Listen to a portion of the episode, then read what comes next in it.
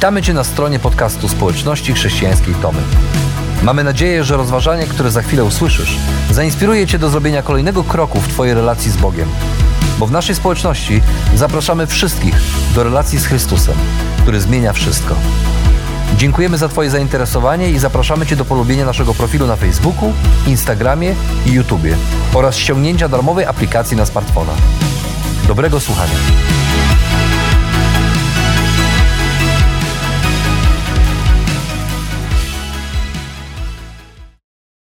12 lutego 1976 roku na, w Meksyku na premierze filmu spotkali się dwaj giganci literatury. Gabriel Garcia Marquez i Mario Vargas Llosa. Jedni, dwaj najwybitniejsi przedstawiciele e, literatury latynoamerykańskiej, a prywatnie bardzo bliscy przyjaciele, przyjaciele od lat. Nie widzieli się około półtora roku i kiedy Gabriel Garcia Marquez zobaczył swojego przyjaciela, którego nie widział półtora roku, otworzył szeroko ramiona i zawołał Mario, na co Loza wyprowadził mu prawy sierpowy i powalił go na ziemię bez słowa, zostawiając go tak w tym miejscu leżącego i krzyczącego y, z bólu. I po, dzisiaj, po dzisiejszy dzień, aż do dziś, historycy nie mają do końca pewności, o co chodziło w tym sporze, o co tak naprawdę poszło. Czy prawdą jest, że po zadaniu ciosu Loza powiedział: Za to, co powiedziałeś mojej żonie Patrycji w Paryżu? Czy Marquez rzeczywiście próbował wykorzystać kryzys w małżeństwie przyjaciela i bezpośrednio pocieszyć y, jego żonę? A może problemem były różnice polityczne pomiędzy dwoma pisarzami? Do dzisiaj nie wiadomo i prawdopodobnie nigdy się nie dowiemy. Faktem jest, że po tym incydencie Marquez i Loza, serdeczni przyjaciele, raz na zawsze zerwali swoją znajomość.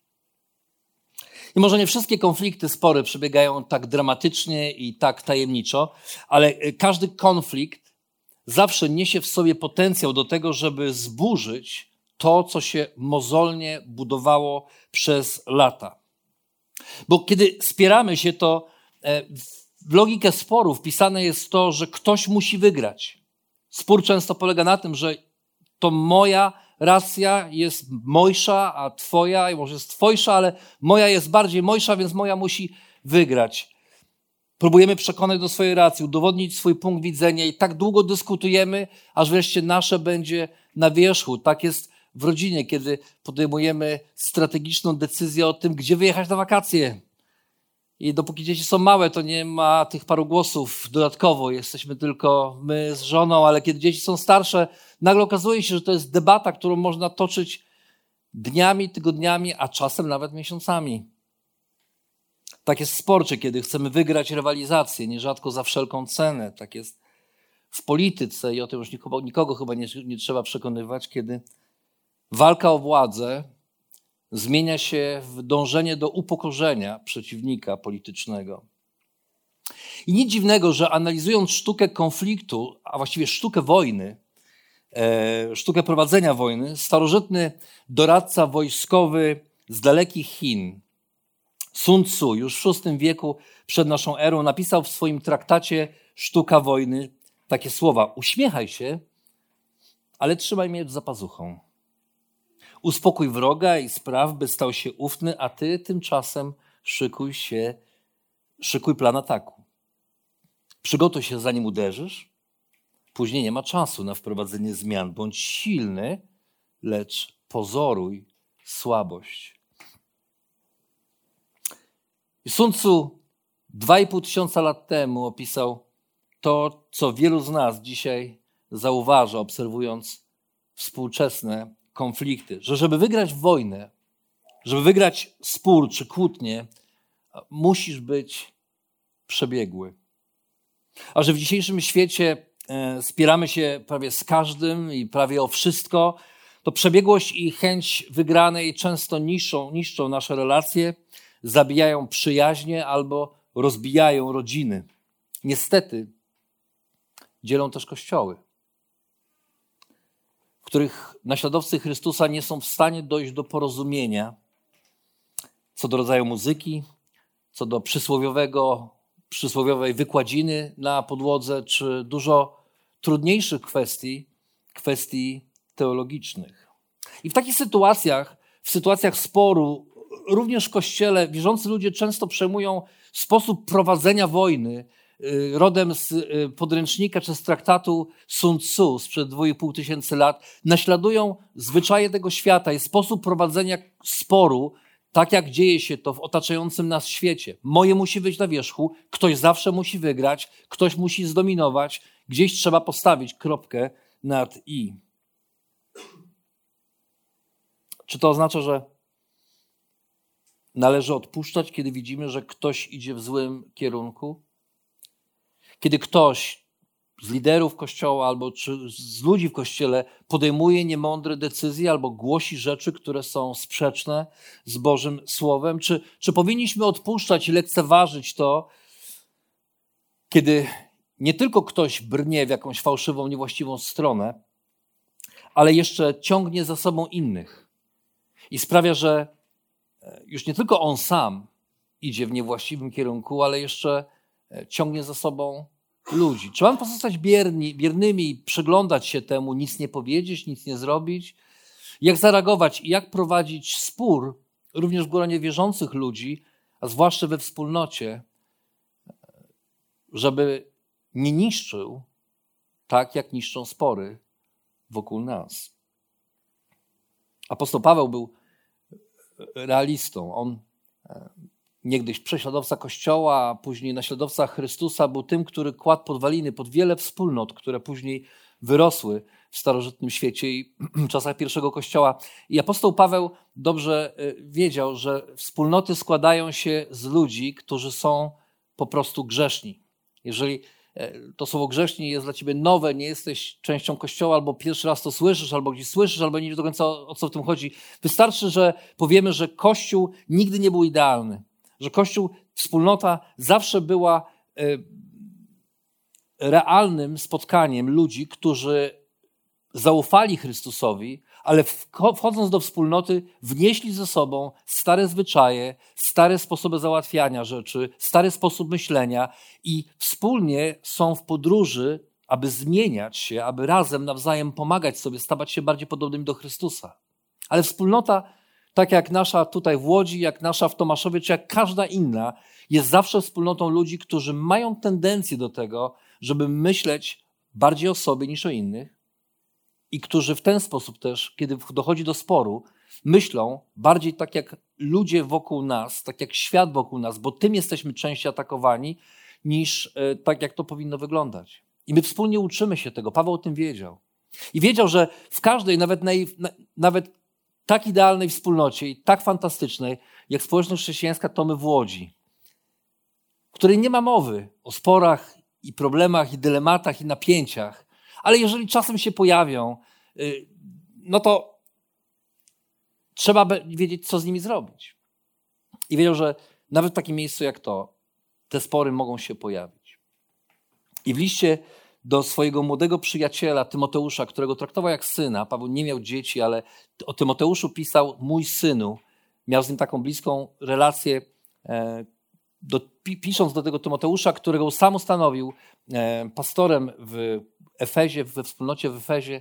Pisał do niego najprawdopodobniej w ostatnim swoim liście, e, w drugim liście do Tymoteusza, ostatnim liście, jaki w ogóle napisał, ten list pisał z celi śmierci, i poświęcił tej kwestii, kwestii sporów i napięć między ludźmi we wspólnocie całkiem sporo miejsca. I kiedy czytamy ten list e, w drugim rozdziale, e, po takim emocjonalnym hymnie na temat wierności Boga i tego, że Bóg zawsze okazuje się wierny, nawet wtedy, kiedy my nie okazujemy się wiernymi, ponieważ On sam siebie zaprzeć się nie może i musi pozostać wierny swojej naturze, i to najbardziej wyróżnia go ze wszystkich bytów na świecie, obok tego, że jest kochającym, miłosiernym Bogiem, Paweł przechodzi do, do kwestii konfliktu i zwraca się do młodego Tymoteusza tak. O tym z naciskiem przypominaj w obliczu Boga, niech nikt nie wszczyna sporów o słowa. Nic z tym pożytecznego, niesie to tylko zgubę słuchaczom. Apostoł Paweł zdawał się wiedzieć to, co wyraził jeden z ludów mongolskich w swoim przysłowiu. Ludzie, którzy się biją, nie miewają łagodnych rąk. Ludzie, którzy się kłócą, nie miewają łagodnych ust. I nie trzeba nas tego przekonywać. Spory o słowa często prowadzą do wypowiadania słów, których nie da się już cofnąć, które ranią, które niszczą, które e, mogą przynieść katastrofę w życiu ludzi. I nawet to słowo, Paweł, którego Paweł używa, mówiąc, niesie to tylko zgubę słuchaczom, to słowo zguba pochodzi e, z greckiego słowa katastrofos, czyli po prostu katastrofa. Te słowa, walki na słowa przynoszą nieszczęście, przynoszą katastrofę. I co ciekawe, Paweł mówi, to nie jest tylko problem dla ludzi, którzy te słowa wypowiadają, to jest jedno. Ale Paweł mówi, są ludzie wokół, którzy słuchając słów wypowiadanych w złości, w gniewie albo sporu o słowa, oni ponoszą klęskę. Im to przynosi zgubę. Wiedzą o tym dobrze dzieci, które będąc świadkami wojny na słowa pomiędzy rodzicami, są zmuszone do opowiedzenia się po jednej czy po drugiej stronie konfliktu. Czy mama ma rację, czy tata ma rację? Czy te słowa, które tata wypowiedział, są właściwe, czy to mama raczej mówi to, co naprawdę myślę i czuję? Wiedzą o tym przyjaciele, którzy są świadkami konfliktu między innymi przyjaciółmi, dwojgiem przyjaciół z paczki. I nagle ta grupa ludzi, która fajnie funkcjonowała przez miesiące, przez lata, nagle zaczyna się rozpadać, ponieważ ludzie są rozerwani. Muszą przyznać rację której stronie, a nie do końca potrafią przyznać rację tylko jednej czy tylko drugiej stronie, i koniec końców te relacje zaczynają się rozpadać i przyjaźń ginie. Bo każdy konflikt niesie w sobie niszczącą siłę pogrzebania raz na zawsze tego, co budowało się latami. Ciekawe jest to, że nie tylko dla tych, którzy toczą te spory, prawdopodobnie ci, którzy toczą spory o słowa, są wystarczająco silni, żeby jakoś sobie z tym poradzić, ale ci, którzy przyglądają się sporom o słowa, które nie mają większego znaczenia, są tylko próbą przepchnięcia mojej argumentacji, najprawdopodobniej ci, którzy przyglądają się takim sporom, są najbardziej poszkodowani. I dlatego Paweł przestrzega młodego Tymoteusza: unikaj takich sporów, bo nie ma w nich nic pożytecznego. I zaraz dodaje: postaraj się stanąć przed Bogiem jako człowiek wypróbowany. Bądź pracownikiem, za którego nie trzeba się wstydzić, prawidłowo wyjaśniającym słowo prawdy. A pospolitej pustej mowy unikaj, Ci, którzy się nią posługują, będą się pogrążać w jeszcze większej bezbożności. Ich nauka będzie szerzyć się jak gangrena. Do nich należą Hymeneusz i Filetos. Rozminęli się oni z prawdą i głoszą, że zmartwychwstanie już się dokonało. W ten sposób podważają wiarę niektórych. Okazuje się, że spory w kościele są tak samo stare jak sam Kościół. I Paweł opisuje w tych krótkich słowach dyskusję, która jeszcze za jego życie miała fundamentalny wpływ na kształtowanie się biblijnej teologii. Dotyczyła bardzo fundamentalnej kwestii, na którą my się może na co dzień nie zastanawiamy, bo ona jest, nie jest dyskutowana na, na, na co dzień, ale, ale pytanie teologiczne, przed którym stanął pierwszy Kościół, to było pytanie, jak należy rozumieć zmartwychwstanie. Wszyscy wierzyli w to, że Chrystus zmartwychwstał, ale jak należy rozumieć to zmartwychwstanie? Czy on zmartwychwstał w ciele, czy już niekoniecznie? Czy to było tylko duchowe doznanie, czy faktycznie cielesne? A jeżeli Chrystus zmartwychwstał w ciele, to czy my jako ludzie po śmierci również zmartwychwstaniemy jako ludzie w nowych, innych ciałach, ale zmartwychwstaniemy? Czy też to jest tylko taka alegoria, taka, taka przenośnia, że to będzie takie duchowe połączenie z Chrystusem, ale właściwie możemy zapomnieć o tym ciele? Prawda jest taka, że dzisiaj, jak o tym mówimy, może to nie ma żadnego znaczenia. Wydaje się nam yy, nie, nie mieć wielkiego znaczenia, ale ma to ogromne znaczenie. Ponieważ u podstaw tego myślenia, tego konfliktu leżało przekonanie, że duch jest dobry, a ciało jest złe. To znaczy, że to, co duchowe, jest dobre, a to, co dotyczy ciała, jest niedobre. I dlatego zmartwychwstanie jest tylko alegoryczne, ponieważ ono, to co, duch, to, co cielesne, nie może zostać przemienione w jakiś szczególny sposób, a poza tym to, co cielesne, należy tu do tego świata i należy je zostawić, a, a, a, a nie, ma, nie ma takiej opcji, że to coś, co cielesne, co jest złe, zostanie przemienione z ludzkiego, jako ludzkie grzeszne ciało w bezgrzeszne ciało po śmierci. I Paweł stanowczo sprzeciwiał się tej nauce, ponieważ ona miała bardzo daleko idące konsekwencje. Paweł mówił, że po śmierci nastąpi przemiana ludzkiego ciała i że zmartwychwstanie nie będzie miało tylko duchowego wymiaru, ale nasze ciało dzisiaj bolejące, dzisiaj prowadzące nas czasami w niefajne rejony, ciało, nad którym często wiele narzekamy i z którym się zmagamy, to ciało będzie pewnego dnia przemienione. Ponieważ w tej koncepcji człowieka, w tym myśleniu o człowieku, chrześcijaństwo nigdy nie mówiło o tym, że my jesteśmy tylko duszą. Chrześcijaństwo pokazuje, że człowiek składa się z ducha, który w nim jest, z duszy i z ciała. I dlatego Paweł tak często pisał o tym, że jest coś takiego jak grzech przeciwko ciału że cudzołóstwo czy wszeteczeństwo to są grzechy przeciwko ciału. Kiedy człowiek zdradza swoją żonę, czy żona zdradza swojego męża, to popełnia grzech przeciwko ciału i to nie jest bez znaczenia. Agnostycy, którzy myśleli, że duch jest dobry, a ciało jest złe, mówili, skoro ciało jest złe, to właściwie można robić jedną z dwóch rzeczy. Albo się nim w ogóle nie przejmować i zupełnie zlekceważyć jego potrzeby, ten nurt szedł w stronę dalekiej, głębokiej ascezy, umartwiania się, umartwiania ciała. Albo należy mu dać żyć tak jak chce, pofolgować, ponieważ to i tak nie ma większego znaczenia. I ten nurt szedł w stronę e, rozpusty, takiego niemoralnego życia i folgowania własnemu ciału. I dlatego Paweł tak bardzo mocno występuje przeciwko temu, ponieważ to myślenie miało swoje konsekwencje w codziennym życiu. I wydawać by się mogło, że w kwestii tak fundamentalnej Paweł powinien zachęcać Tymoteusza do walki na słowa z ludźmi takimi jak Hymeneusz i Filetos, których wymienia, ludźmi, którzy głosili taką naukę. Zwłaszcza, że Paweł, jak czytaliśmy, przyrównuje tę naukę do gangreny.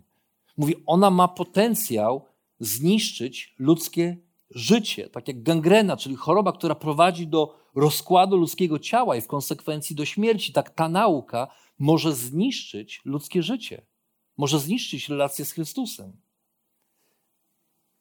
A jednak zamiast niekończących się sporów o słowa, Paweł zachęca Tymoteusza do właściwego głoszenia tego słowa, najważniejszego słowa, jedynego słowa, które warto jest głosić Bożego Słowa. Sporo słowa nazywa pospolitą pustomową i takie każe mu unikać, a w zamian za to zachęca go, aby jako Boży pracownik nie był zawstydzony i skupił się na nauczaniu tego, co głosi, co mówi Słowo. Tak jakby chciał powiedzieć, rób swoje. Jest rzeczą nierozsądną kłócić się, wykłócać się z ludźmi, którzy są, którzy mijają się z prawdą i którzy nie chcą w żaden sposób wysłuchać tego, co Boże Słowo ma do powiedzenia. Jest rzeczą niepotrzebną i niepożyteczną wdawanie się w kłótnie o słowa, w których ludzie próbują udowodnić to, co chcą udowodnić, a nie dojść do tego, co jest faktycznie prawdą Bożego Słowa. I to jest kolosalna różnica. Osobiście mam takie przekonanie, że wszystkie podziały w kościołach, które mamy, wszystkie różnego rodzaju dyskusje, dylematy, odejścia, wyjścia ludzi z kościołów nie wynikają wcale z tego, że y, ludzie mają teologiczne problemy. Myślę, że zdecydowaną większość tych problemów można byłoby rozwiązać, gdyby ludzie uczciwie usiedli wokół słowa i powiedzieli, zamiast mówić o tym, co ja myślę, i zamiast patrzeć na to, jak ja to interpretuję, usiądźmy i spróbujmy zobaczyć, co Słowo mówi na ten temat. Nie co ci się wydaje, nie co mi się wydaje, ale co może Słowo mówi na ten temat. Jeżeli jest tam napięcie, to zostańmy w tym napięciu, ono jest w porządku. Chrześcijaństwo nie musi wszystkiego od początku do końca wyjaśniać, nie musi zapinać wszystkiego. w chrześcijaństwie jest przestrzeń na tajemnicę, jest przestrzeń na napięcie, jest przestrzeń na to, żeby powiedzieć: Ja bardziej skłaniam się ku, a ty bardziej skłaniasz się ku, ale to nie znaczy, że my musimy tutaj toczyć niekończące się spory o słowa. I nawet w tak fundamentalnej kwestii Paweł mówi: Jest taki moment, w którym trzeba powiedzieć: Nie będziemy się o to kłócić. Ale nie dlatego, że nie chcę, żebyś poznał prawdę. Tylko ja nie będę z Tobą wchodził w te słowne utarczki. Ja skupię się na tym, co mówi Boże Słowo. I w ten sposób Paweł w niesamowity sposób przenosi dyskusję, przenosi cały ten dylemat odnośnie tego, jak toczyć spór. ze sporu o słowa do sporu o prawdę w której to nie nasze ludzkie opinie interpretacje, ale Boże Słowo staje się ostatecznym punktem odniesienia. Jeżeli czasem nie wiemy, to możemy się zatrzymać i powiedzieć, będziemy dalej próbować to zrozumieć. Ale nie będziemy wdawać się w utarczki słowne. I dodaje dalej, jednak fundament Boży stoi niewzruszony. Opatrzony jest tą pieczęcią. I tu cytuję Stary Testament. Zna Pan tych, którzy są Jego oraz niech odstąpi od niesprawiedliwości każdy, kto wzywa imienia Pana. I to ciekawe, że Paweł odwołuje się w tych dwóch cytatach do pewnej historii, starotestamentowej historii z Księgi Liczb, gdzie, gdzie, gdzie pewna grupa ludzi w trakcie wędrówki przez pustynię, kiedy Żydzi wędrowali przez pustynię, pewna grupa ludzi pod wodzą człowieka, który miał na imię Korach, wystąpiła przeciwko Mojżeszowi. Chciała wziąć władzę, zaczęła mu ubliżać i zaczęła twierdzić, że Mojżesz prowadzi ten lud w niewłaściwą stronę i, i robi nie to, co powinien robić. I Mojżesz stanął wtedy i powiedział: Pan wskaże tych, którzy są Jego.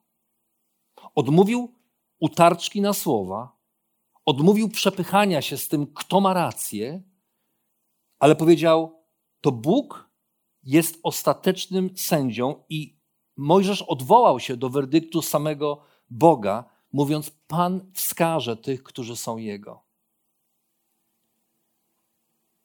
I Pan wskazał, pozbawiając życia Koracha i jego domostwo oraz tych, którzy stanęli po jego stronie. I dla nas to jest cenna wskazówka. Nie dlatego, żebyśmy życzyli śmierci temu, kto się z nami nie zgadza albo kto nie ma racji. Nie o to chodzi.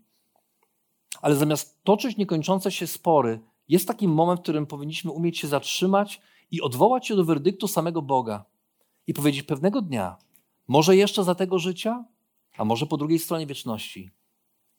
Zobaczymy. I Bóg wskaże tego, kto w tym miejscu miał rację. Być może wszyscy się pomyliliśmy. Ale póki tu jesteśmy, póki jesteśmy na tej ziemi, nasze chrześcijańskie myślenie w kategoriach sporu nie jest, nie powinno naśladować myślenia o sporze ludzi tego świata, gdzie moje musi być na wierzchu, gdzie ja muszę zawsze wygrać. Można wygrać bitwę, a przegrać wojnę. Można wygrać kłótnię, ale przegrać relacje. I Paweł mówi, to po prostu nie jest tego warte. Jeżeli ktoś tkwi w błędzie teologicznym i nie chce, ktoś, ktoś, ktoś głosi fałszywe rzeczy i nie chce się upamiętać, pewnego dnia Bóg wskaże, kto miał rację.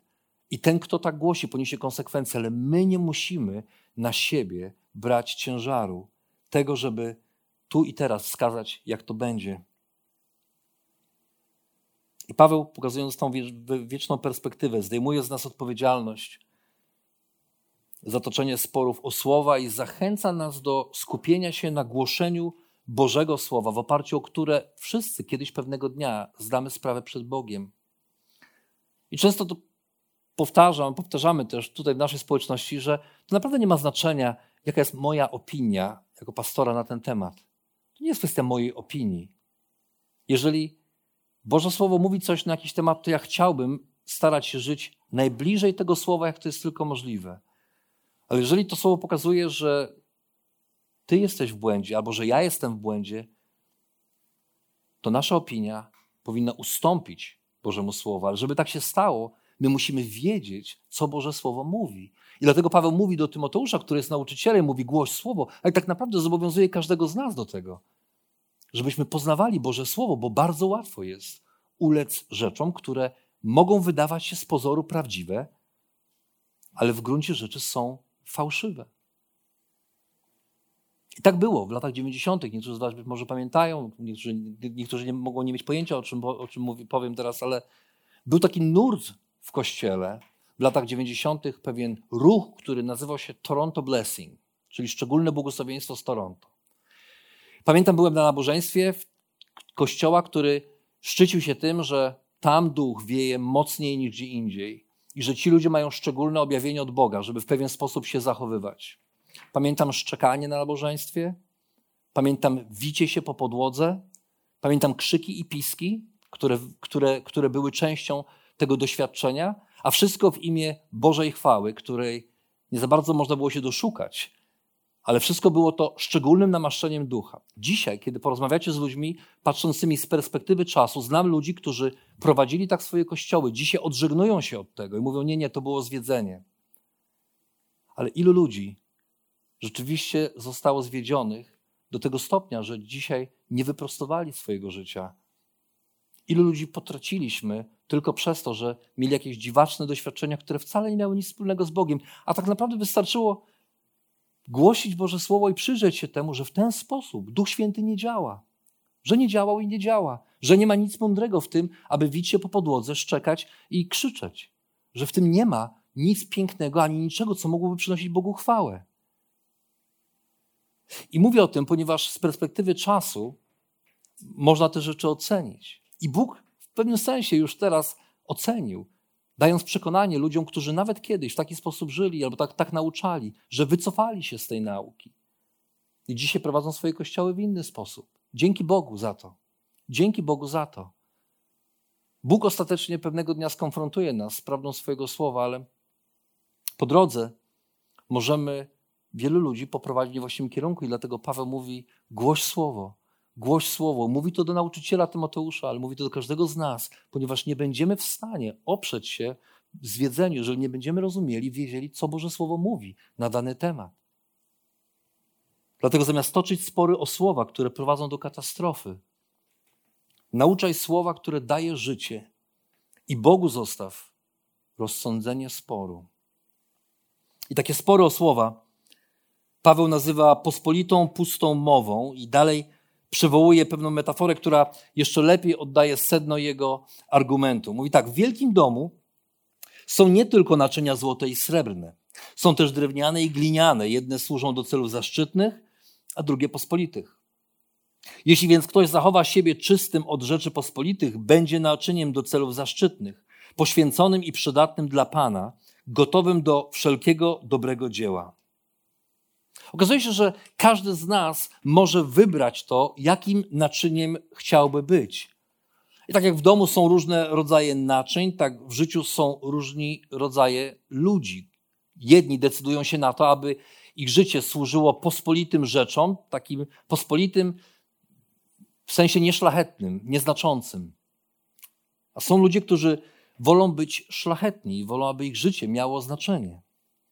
Pierwsi używani są do celów pospolitych i podporządkowują swoje życie rzeczom, które nie mają specjalnie znaczenia, a zwłaszcza nie mają znaczenia w kontekście wieczności. Drudzy podporządkowują swoje życie tak, aby być używanym do celów zaszczytnych, aby być przydatnymi i oddanymi Bogu, aby ten działał przez nich. I żeby tak się stało, Paweł mówi, powinniśmy stale oczyszczać się i unikać tego, co pospolite, w tym między innymi jałowych kłótni o słowa, z których nikt nie wynika, nic nie wynika.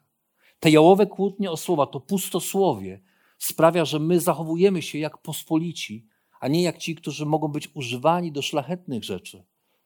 Nie mamy w tym udziału, nie powinniśmy mieć w tym żadnego udziału. Zamiast tego Paweł pisze, natomiast młodzieńczych rządz unikaj, dąż raczej do sprawiedliwości, wiary, miłości, pokoju we wspólnocie z tymi, którzy z czystym sercem wzywają Pana. I być może Paweł, pisząc o młodzieńczych rządzach, pisze o młodzieńczych porządliwościach, ale myślę, że patrząc na cały kontekst tego fragmentu, apostoł zwraca uwagę na charakterystyczny dla młodości niedojrzały sposób podejmowania decyzji. To nie jest przytyk, proszę nie obraźcie się, ci, którzy jesteście nastolatkami, czy, czy jeszcze bardzo młodzi, to jest część tego procesu dorastania, że my jeszcze uczymy się tego, uczymy się dojrzałości. Dorastamy do tego, żeby dojrzale, dojrzale e, podejmować pewne decyzje. I w tych decyzjach często kierujemy się namiętnościami, tym, co, tym, tym co, co przychodzi nam do głowy. Czasem szybciej coś powiemy niż pomyślimy. Czasem e, chcemy coś, wydaje nam się, że mamy rację i młodość ma to do siebie, że ona, mając rację, domaga się pójścia naprzód, domaga się tego, żeby zdobywać świat. Młodości, ty nad poziomy, wylatuj i tak dalej, pisał wiersz. I, i, młodość ma to do siebie, żeby nie, niekoniecznie mieć jakąś tam pogłębioną, dłuższą refleksję w pewnych kwestiach, ale dojrzałość polega na tym, że my wychodzimy powoli z takiego temperamentnego sposobu podejmowania decyzji i uczymy się tego, że już nie możemy być tak jak dzieci, które tupią nóżką i mówią chcę i koniec. I nie możemy być tak jak młodzi, którzy idą za uczuciami i za tym, że jeżeli tak to czuję, to tak musi być. Ale Paweł mówi: unikaj tego sposobu myślenia. Unikaj niedojrzałego sposobu prowadzenia sporu, kiedy dążymy do tego, aby to nasze było na wierzchu. I zaleca, aby unikać niedojrzałości, kłótliwości, wykłócania się, udowadniania na siłę swoich racji, dążyć razem z innymi wierzącymi ludźmi do czystości, której wyrazem są sprawiedliwość, wiara, miłość, pokój. I taka postawa nie zawsze przynosi natychmiastowe zwycięstwo. Czasami nawet na krótką metę może przynieść porażkę, ale zostaje doceniona w sposób, który wykracza poza bezpośredni triumf. Kilka lat temu na Mistrzostwach Świata w kajakarstwie duńska załoga prowadziła, gdy nagle ich kajak uległ uszkodzeniu. Za nimi płynęli Brytyjczycy i zobaczyli swoją szansę na złoty medal. Ale widząc duńską załogę w potrzebie, zatrzymali swój kajak i pomogli Duńczykom naprawić ich kajak. I Duńczycy wygrali o jedną sekundę. Pokonali Brytyjczyków w tym rajdzie czy biegu, no, biegu kajakarskim o złoto.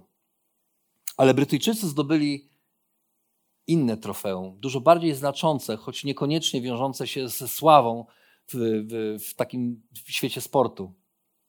Brytyjczycy zdobyli międzynarodowy Puchar Fair Play imienia, imienia Piera de, e, de Coubertin, Coubertina chyba tak się to odmawia, czyli tego, który Mm, człowieka, który rozpoczął igrzyska nowożytne we współczesnym czy w naszym świecie. Jest to nagroda najwyższa, która jest e, przyznawana corocznie zawodnikom, którzy wykazali się szczególną szlachetnością i uczciwością w sporcie. To nie jest nagroda, która przynosi sławę, ale jest nagroda, która docenia coś więcej niż pierwsze miejsce na mecie. To nagroda, która docenia charakter i szlachetność. Nie pospolity. Każdy może wygrać wyścig. Każdy ciężko pracując może wygrać wyścig, ale nie każdy potrafi w trakcie wyścigu zatrzymać się i pomóc temu, który ma problemy. I dlatego zamiast poddawać się temu, co pospolite, oddawaj się temu, co szlachetne, aby wiernie służyć naszemu Bogu. I dlatego jako ludzie, którzy chcą być używani przez Boga do celów szlachetnych, powinniśmy zmienić naszą perspektywę i postawę w kontekście sporów o słowa. I Paweł pisze: unikaj głupich i niedorzecznych dociekań. Powraca do głównego motywu tego swojego akapitu, z tego listu. Wynikają z nich tylko kłótnie, a sługa Pana nie powinien wdawać się w spory. Powinien być uprzejmy dla wszystkich zdolny do nauczania, cierpliwie znoszący przeciwności, z łagodnością wychowujący krnąbrnych. Być może Bóg sprawi im opamiętanie dla właściwego poznania prawdy i wyrwą się z sideł diabła, który schwytał ich i przymusił do pełnienia swojej woli. I Paweł kontynuuje tą swoją myśl z początku tego akapitu i kończąc podkreśla służebną rolę człowieka, który naśladując Chrystusa staje wobec wielu wyzwań, a spora część tych wyzwań dotyczy sporów z ludźmi, którzy przekręcają prawdę Bożego Słowa.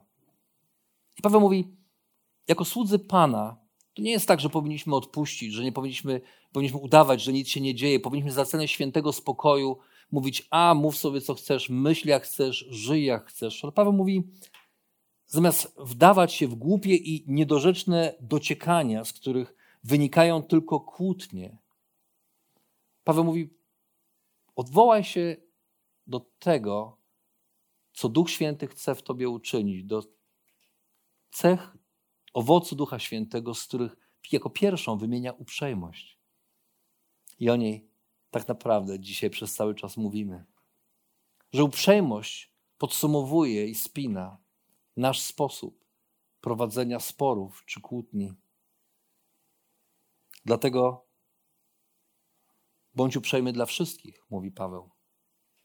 Nie wybieraj sobie tych, dla których chcesz być uprzejmy, bądź uprzejmy dla wszystkich. Ktoś kiedyś powiedział, że uprzejmość nie kosztuje ci nic, a wiele przynosi. I uprzejmość rozumiana jako miłość w działaniu i szacunek dla drugiego człowieka jest jednym z fundamentalnych czynników decydujących o jakości naszych relacji międzyludzkich. W 2011 roku przeprowadzono badania, które analizowały jaki wpływ, jaki wybiera brak, uprzejmo, brak uprzejmości na środowisko pracy.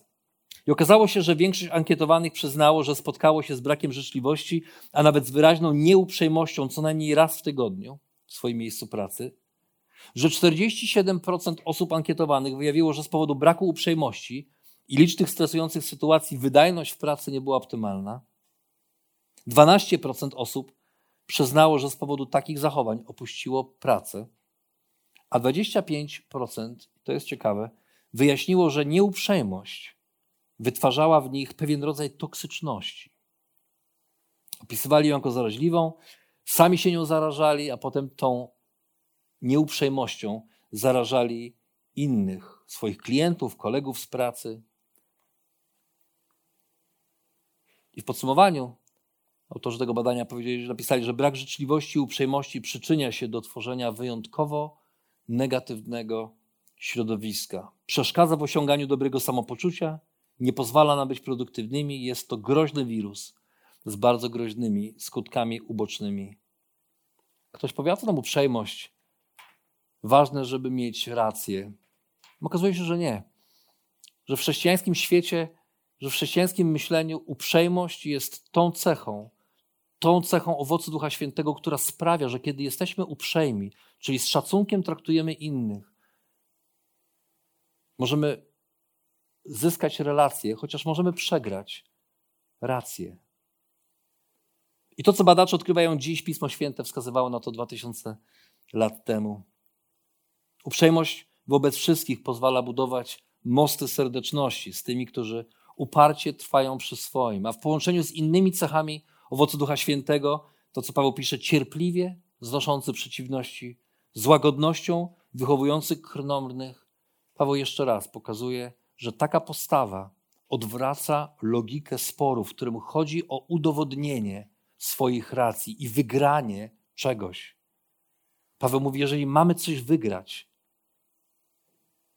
to wygrajmy relacje w nadziei na to, że Bóg ostatecznie wyrwie te osoby z błędnych przekonań. Że choćbyśmy się nie wiadomo jak starali, to w którymś momencie nasza zdolność argumentacji się kończy. Ale Bóg ciągle jest Bogiem, który może działać w życiu ludzi, którzy tkwią nawet w błędzie, którzy idą w niewłaściwą stronę. I jeżeli możemy utrzymać relacje, jeżeli możemy traktować ich z szacunkiem, nawet nie jeżeli możemy, jeżeli powinniśmy traktować ich z szacunkiem, nawet jeżeli znacząco się różnimy. A gdzieś pomiędzy tym wszystkim Paweł znowu wymienia zdolność do nauczania, mówi o byciu wyćwiczonym w nauczaniu. Bo chociaż adresatem tego listu jest młody pastor, to ciężar nauczania społeczności nigdy nie spoczywa tylko na jednej osobie. Nawet nie spoczywa tylko na liderach czy nauczycielach, którzy mają szczególną odpowiedzialność, szczególne obdarowanie. Ale każdy z nas, jeżeli ten list ma sens, jeżeli te słowa mają znaczenie dla każdego z nas, to każdy z nas jest odpowiedzialny za to, w jaki sposób buduje swoją relację z Bogiem w oparciu o Boże Słowo. I nie możesz powiedzieć, nie wiedziałem, bo pastor mi tego nie powiedział. Możesz powiedzieć, nie wiedziałem, bo jeszcze tego nie przeczytałem, ale chętnie się dowiem. Jeżeli nie wiem gdzie, to proszę, pomóż mi, pomóż mi zrozumieć, pomóż mi zobaczyć. I dlatego tak kluczową, kluczową rzeczą dla nas są grupy aha, mniejsze grupy, w których spotykamy się po to, żeby czytać Boże Słowo i faktycznie poznawać to, co Bóg ma do powiedzenia na swój temat i na temat życia, na nasz temat, a nie tylko to, jakie my mamy wyobrażenie na temat tego, kim Bóg jest i co robi. A moje życie i moje nawrócenie prawie 30 lat temu jest właśnie, było właśnie efektem takiej uprzejmości dla wszystkich. Mój przyjaciel, który był chrześcijaninem, przyszedł na spotkanie, które zorganizowałem w mojej szkole. Opowiadałem tę historię kilka razy, ale to, co ważne jest w tej historii, to to, że byłem wtedy członkiem Hare Krishna. Byłem wtedy człowiekiem, który, który żył życiem, które Bogu się nie podobało. Żyłem w niewłaściwej filozofii, w niewłaściwym myśleniu, totalnie pogubiony, chociaż wydawało mi się, że wszystko mam zapięte na ostatni guzik. I mój przyjaciel, pamiętam to jak dziś, kiedy siedział na spotkaniu, które zorganizowałem, ani na mnie nie krzyczał, ani mnie nie pouczał, ani nawet nie pamiętam jednej sytuacji, w której na siłę udowadniał mi, udowadniałby mi swoją rację. Ale poprzez szacunek i uprzejmość, którą mi okazał, potrafił pewnego dnia pokazać mi, że to, co myślę i to, w co wierzę, jest, ma się nijak do prawdy, którą jest prawda Bożego Słowa. I to jego uprzejmość spowodowała, że pewnego dnia, po jednej z takich wieczornych rozmów, wróciłem do domu, sięgnąłem po Pismo Święte i chociaż do tej pory czytałem je po to, żeby jemu udowodnić, że on nie ma racji, że Pismo Święte i Bhagavad Gita mówią dokładnie to samo, tylko innym językiem, to tym razem usiadłem po to, żeby zacząć uczyć się o Bogu. I Bóg poprzez swoje słowo przekonywał mnie o tym, kim jest i co dla mnie uczynił. I całkowicie zmienił moje życie. Nie pamiętam jednej dyskusji na argumenty z moim przyjacielem. Natomiast pamiętam wiele rozmów, w których słuchał i z szacunkiem odnosił się, pokazując mi swój punkt widzenia, ale szanując mnie jako człowieka. I to przyniosło owoc w postaci przemienionego życia. Dlatego zamiast wdawać się w spory, które niczemu nie służą, cierpliwie i uprzejmie nauczaj Bożego Słowa w nadziei, że wykona ono swoją pracę w tych, którzy dziś mu się sprzeciwiają.